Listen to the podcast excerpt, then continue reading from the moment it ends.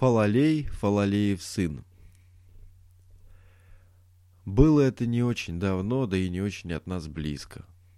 Жил на свете мужик по имени Фалалей, Фалалеев сын. Был он не так, чтобы богатый, да и не бедный, не так, чтобы старый, да и не молодой, не так, чтобы умный, да и не глупый. Словом сказать, мужик вроде как мужик, вроде батьки, вроде деда, вроде соседа. Одним Фалалей на людей не похож.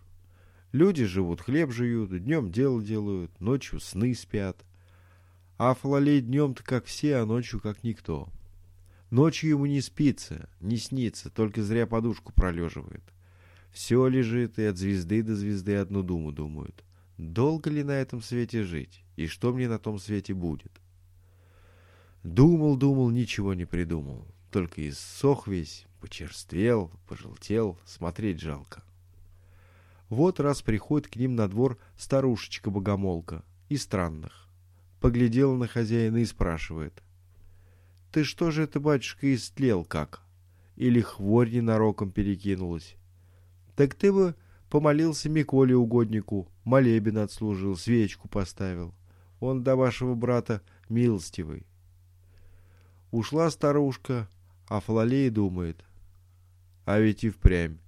Чем попусту сбоку на бок поворачиваться, да зря голову ломать. Стану-ка я Миколе милостивым поклоны бить. а Авось он меня и просветит. Ведь не клад прошу. И с того дня сильно начал он докучать угоднику. Все уж спят в дому, старые и малые, а он, знаешь, шепчет, шепчет, молится. Ну вот, в самый канун Микола летнего, уж под полночь, подходило время, он и слышит, стукнули в окно. «Фалалей! А, Фалалей!» Отворил он окошечко. Видит, стоит старичок в чистенькой ряске, в светленьких лапотках. «Кто такой? Зачем Бог принес?» «Собирайся, Фалалей!» «Да спятил дед, это на ночь-то глядя. Самое теперь время». «Да куды же?» «Вот на!» Спрашивает. «Куды просился?» «Ох, надоел ты мне, Фалалей, ух, надоел!» Каждую ночь бубнит, бубнит, бубнит, бубнит. Привязался, как банный лист. Ну ладно уж, пойдем, посмотришь, какое место тебе уготовано, и меру дней своих измеришь. Испугался Фалалей. Что думает? Это уж не помирать ли мне пора? Батюшка, говорит заступник, милостивец, а далеко ли нам идти? Да зачем далеко? От вас и на тот свет рукой подать, а моя хата не доходя будет. Недалеко. Отлегло у Флалея от сердца. Собрался он разом и пошли. Идут, идут, долго, коротко ли, ведром ли, погодка ли, местность Фалалея все незнакомая. Да благо старичок дорогу знает. Он с тропочки на стежке, со стежку на дорожку. Вел-вел и привел. Пришли, не устали. Смотрит Фалалей, стоит под сосной келейка. Домок невелик, а жить можно. Срублен чисто, крыт густо. Заводит его Микола угодник в сене и говорит, ну, Фалалей, заходи в горницу, да обожди меня малость, я сейчас. Открыл ему дверь, а сам куда-то в бок. Фалалей не приметил куда. Ну что ж, в горницу так в горницу. Переступил Фалалей через порог, да и стал. Батюшки светы. Келейка малого меньшего, что твой курятник, а горниц в ней краю не видать больше церкви. И нет в той горнице ни печи, ни подпечи, ни лавок, ни подлавочников, ничего нет. Только горят лампадки, которые на цепях висят, которые на подставочках стоят, а которые и так на полу, поболе, помеле, победней, побогаче, ну, всякие, всякие, не сосчитаешь. И горят, горят огонечки, как цветики в поле цветут. А кругом тихо. Только и слышно, как потрескивает кое-где. То ли маслица там жидковато, то ли фитилек кряхтит. Смутно стало на сердце у Фалалея сумно. Думает, что за место такое, что за лампадочки. И пошел между ними ходить. Идет себе направо, налево смотрит, удивляется, куды попал. И вдруг будто его в бок тронуло. Стой, гляди. Остановился он, глядит. Висят перед ним на цепях с потолка две лампадочки. Средней величины, медные. Горлышко как горлышко, донышко как донышко, много таких кругом. А ему кажется, эти среди всех особые.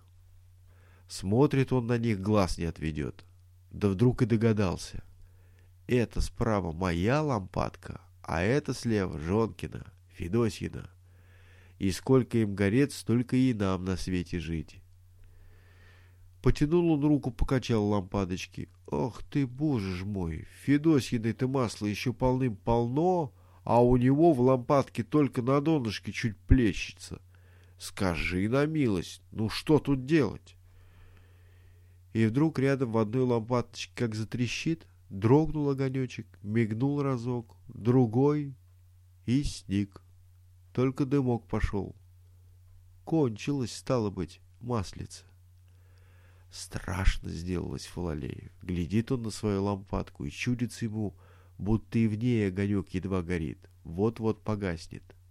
А у Федосьи-то, у Федосьи, еще сорок лет дура проживет, и все в ней масло в лампадке останется. Разобрал Фалалея зло. «А, — говорит ворона старая, — хоронить меня собралась. Может, думаешь, еще и замуж тебя возьмут? Так нет же, шалишь. Потянул он к себе Федосину лампадку и давай ее над своей нагибать. Здесь, думает, отбавлю, там прибавлю, вот и будет ровно. Да не тут-то было. Не льется из лампадки масло, хоть совсем перевороти. Так уж сделано. Почесал в затылке Фалалей, призадумался. Думал он, думал и выдумал. Окунул потихоньку палец в Жонину лампадку, поднес к своей, да и обтер об краечек. Удалось? Мало маленько, а прибыло маслица в лампадочке. То-то, говорит Фалалей, и давай в чужую лампадку пальцы макать и в свою переливать. Час другой пробился, смотрит, стала его лампадка полней Федосьиной. Ага, думает, а ну, читасканная, хотела меня раньше уморить, а сама остаться? Так я и дался. Посмотрим, что ты завтра запоешь, как я все масло-то у тебя вымокаю. Глядь, а за плечом у него Микол милостивый стоит. Ты что это, чат, делаешь? Да ничего, боже угодничек, вот хотел э, волоса маслицем подмазать, больно сухие стали. Поглядел на него Микола. Стал быть, волоса, говорит. Волоса. Ну ладно. Пойдем теперь ко мне в клеть, посмотришь, что для вас припасено. Подвел к дверям, отпер замок. «Ступай», — говорит, — «а я за тобой приду». Заглянул в дверь Фалалея, темно в клети, руки своей не видать. «Миколушка», — говорит, — «милостивец, темно тут, не увижу я ничего». «Ступай, ступай», — говорит Микола, — «осветиться». И впрямь, чуть шагнул Фалалей в клеть, она и осветилась. Поглядел он по сторонам и аж похолодел весь. Ух, лучше бы не глядеть. Помещение большое, может, поболее, чем та горница с лампадками, и кругом-кругом разное добро навалено. Здесь цепи, там крючья, там щипцы огромадные, там котлы висят, и под ними угля цельные груды, в десять лет не сожжешь. Вот и греши на этом свете. Страшно. Постоял Фалалей, постоял, а потом набрался духу, да и пошел потихонечку. Туда-сюда глядит, не припасено ли и для него чего-нибудь. Так и есть. Висит котел, а под ним угля-то, угля. Ах, батюшки-то не пожалели, вот не пожалели. А как раз на супротив уголку другой котел висит, помельче. И угля под ним самая малость. Так, воза два. Узнал Фалалей этот котел. Вот тена, говорит. Ну и баба у меня, чисто змея. На этом свете дольше меня прожить хочет, и на том свете ей вольгот не будет. Наклонился он и давает своей куче угля отгребать и к Жонкиной пригребать. Кряхтел, кряхтел, полвоза не отгреб. Не, думает, это толку не будет. Снял он с себя штаны, завязал у них концы и давай ими как мешком уголь таскать. Насыплет угля в штаны, сколько влезет, взвалит себе на плечи и прет. — Спотел весь, перемазался как черт, а все устали не знает. Снесет уголь, высыплет, опять нагребет и снова тащит. Ничего, думает, стерпит. Они бабы-то привычные. Много бы Фалалей угля перетаскал, да Микол не вовремя воротился. Только мужик в сотый раз уголь высыпал и пошел в сто первый штаны набивать, а угодник навстречу. Что это ты, чадо, делаешь? Да вот, светитель, упал я. Штаны переморал, так боюсь, баба заругает. Она у меня лютая. Водичку ищу, помыть бы их. Верно, говорит Микола угодник. Надо бы тебе помыться. Да только не водой, а слезами горючими. Ступай-ка ты, братец, домой. Успеешь отмыться, пока масло в лампадке говорит. Твое счастье. Нет, на себя пеняй. А уголь этот, что ты под Джонин котел натаскал, весь исчезнет. И масло, что ты вымокал, ей снова подольется. Потому что, как ты не старайся, останутся в твоей одежде пятнышки.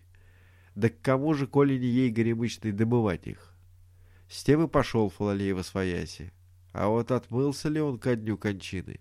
И сколько еще на чем свете жил, про то неведомо. Нам сказывают, приказал долго жить.